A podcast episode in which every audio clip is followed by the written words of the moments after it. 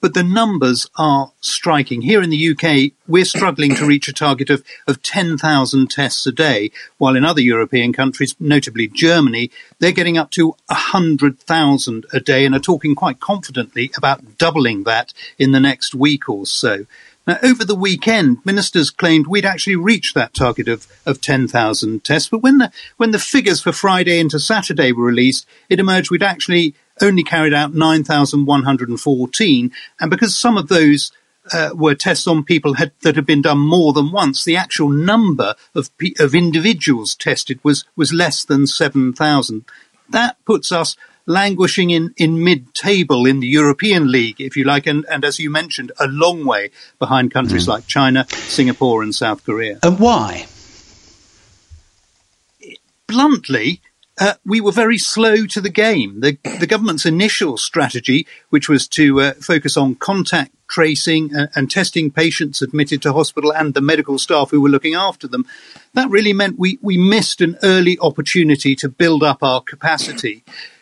Partly because of that initial strategy, we also chose not to engage in the European procurement initiative, which is where governments and pharma get together to agree purchasing and supply. That took place earlier in March. There's been some criticism now beginning to emerge of Public Health England, who've been responsible for processing all these tests initially at their, their lab in Colindale, but have been criticised really for failing to get other institutes and university labs involved. And of course, now we're in a global scramble for tests, mm. just as the US, which uh, had quite a chaotic start to this, has woken up and started to buy up all the, the available capacity. As one industry insider, a pharma industry insider, put it to me last night, if you snooze, you lose. Uh, Tom, thank you. Let's talk to Professor Anthony Costello, as I say, uh, Professor of Global Health now at University College London, but also former director at the WHO. Morning to you.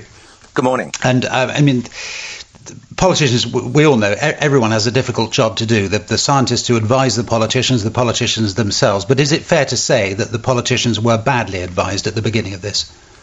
Well, uh, we have two strategic aims. We want to suppress transmission of this virus and we want to get our economy going again as quickly as possible. And to do that, we need a policy of mass community testing as well as the blunt instrument of uh, social distancing. And we need to do that because we want to arrow in on detecting cases and contacts and quarantine. We need to have enough tests to protect our health workers. But more important, we need to know where the infection is. London's a hotspot. I'm in the East Riding of Yorkshire, which is low intensity. But most important, when we want to loosen up the lockdown, we want to have control over that. And by mass testing, we will be able to detect new outbreaks and there'll be much less disruption if we can do that rather than isolating the whole economy. But is it fair to say that we should have known all of those things and we should have thought about them?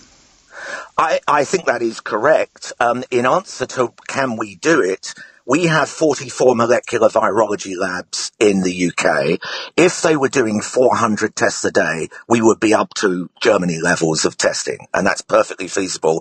PHE were slow and controlled, and they only allowed non-public health England labs to start testing two weeks ago, but that was after the, the strategy shift to stopping community tests. So we need to be like Korea. If you look at Korea, they've done 400,000 tests. Their death rate is three per million and uh, they've suppressed the virus. But Germany sorry, a, sorry to interrupt because we're, we're, yeah. we're, slightly short of time. Do, are, are, you saying then that we do have the capacity to do it? We're just not organising ourselves properly.